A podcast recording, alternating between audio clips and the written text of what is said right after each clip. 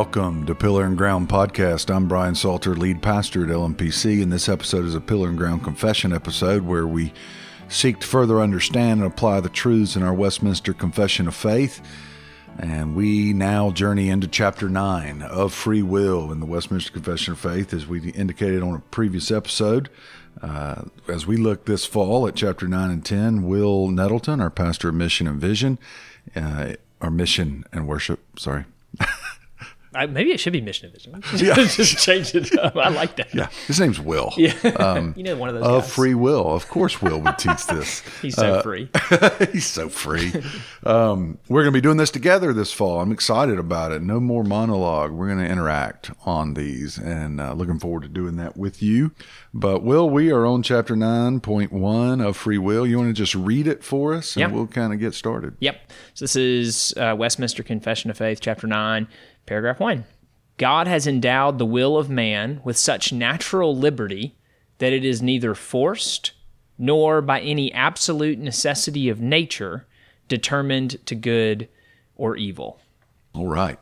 You can find that uh, in the show notes if you want to click on the document that'll get you to where you can have that before you uh, on chapter 9. But let's just start with the question Yep. Will, do we have free will? Uh, as you know, Presbyterians believe we are robots, and so no, yeah, I think that, Frozen chosen. Yeah, that's exactly right. We I think that is kind of the caricature is that because of what we talked about back in chapters 3 and in on providence and or of God's sovereign decree in chapter 3 and of as we talked about predestination and election, Yeah. one of the caricatures of you know our theology, reformed theology, is that we don't believe in free will. I actually read a blog like two weeks ago from a professor uh, at Abilene Christian University who was talking about who's making some comments on the Reformation and his description of uh, the reform of reformed theology is we don't believe in free will. And so the confession here, it's important to just say what we just read. Yeah. We absolutely do believe in free will Yes. we we believe the Bible teaches in free will that we are not forced by any absolute we're not coerced into doing anything good or evil. That God mm-hmm. has created us with what the confession calls a natural liberty. It's a part of who we are that we are able we have agency. We mm. are able to make choices. And so the confession cites a couple of verses so Matthew 17 12 I tell you that Elijah has already come and they did not recognize him but did to him whatever they pleased. So also the son of man will certainly suffer at their hands. So Jesus is talking about the prophet Elijah how he suffered uh, there and he says they did to him whatever they pleased. They were able to do that which accorded with their good pleasure. Yeah. um, James 1.14, each person's tempted when he is lured and enticed by his own desire. So there is a there's a sense in which we do we are led along by our desires. No one is coercing us. That's actually James 1 says coming from inside of us. Yep. And then Deuteronomy 30, 19, I call heaven and earth to witness against you today that I've set before you life and death, blessing and curse. Therefore, choose life, hmm. that you and your offspring may live. Moses is putting before the people what God is saying to them I'm putting before you life and death. Make a choice. And it presumes you have the ability to make a choice. And so, just to start from there, Yeah. yeah, we believe in free will. Talk a little bit more about James 114. Yeah. The will. Like, we're not coerced. Right? Just talk about what James 114, which says, But each person is tempted when he is lured and enticed by his own desire. Yeah. And so when we talk about the freedom of our will, we are free uh, to do what we want to do. The trick is we have problems with what we want to do.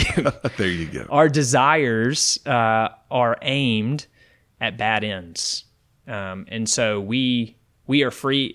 It actually our freedom is a kind of slavery because we're free to do what we want, uh, but what we want is is really bad. And, Uh, and the our desires are corrupted. Uh, we'll unpack that in Yeah. 9.2, 9.3. Right. We do believe in free will. The problem's the will, mm-hmm. right? Correct. Um, just a little bit more as well when it talks about God has endowed the will of man with such natural liberty that it is neither forced nor by any absolute necessity of nature determined to good or evil. So we have a natural liberty without natural determination.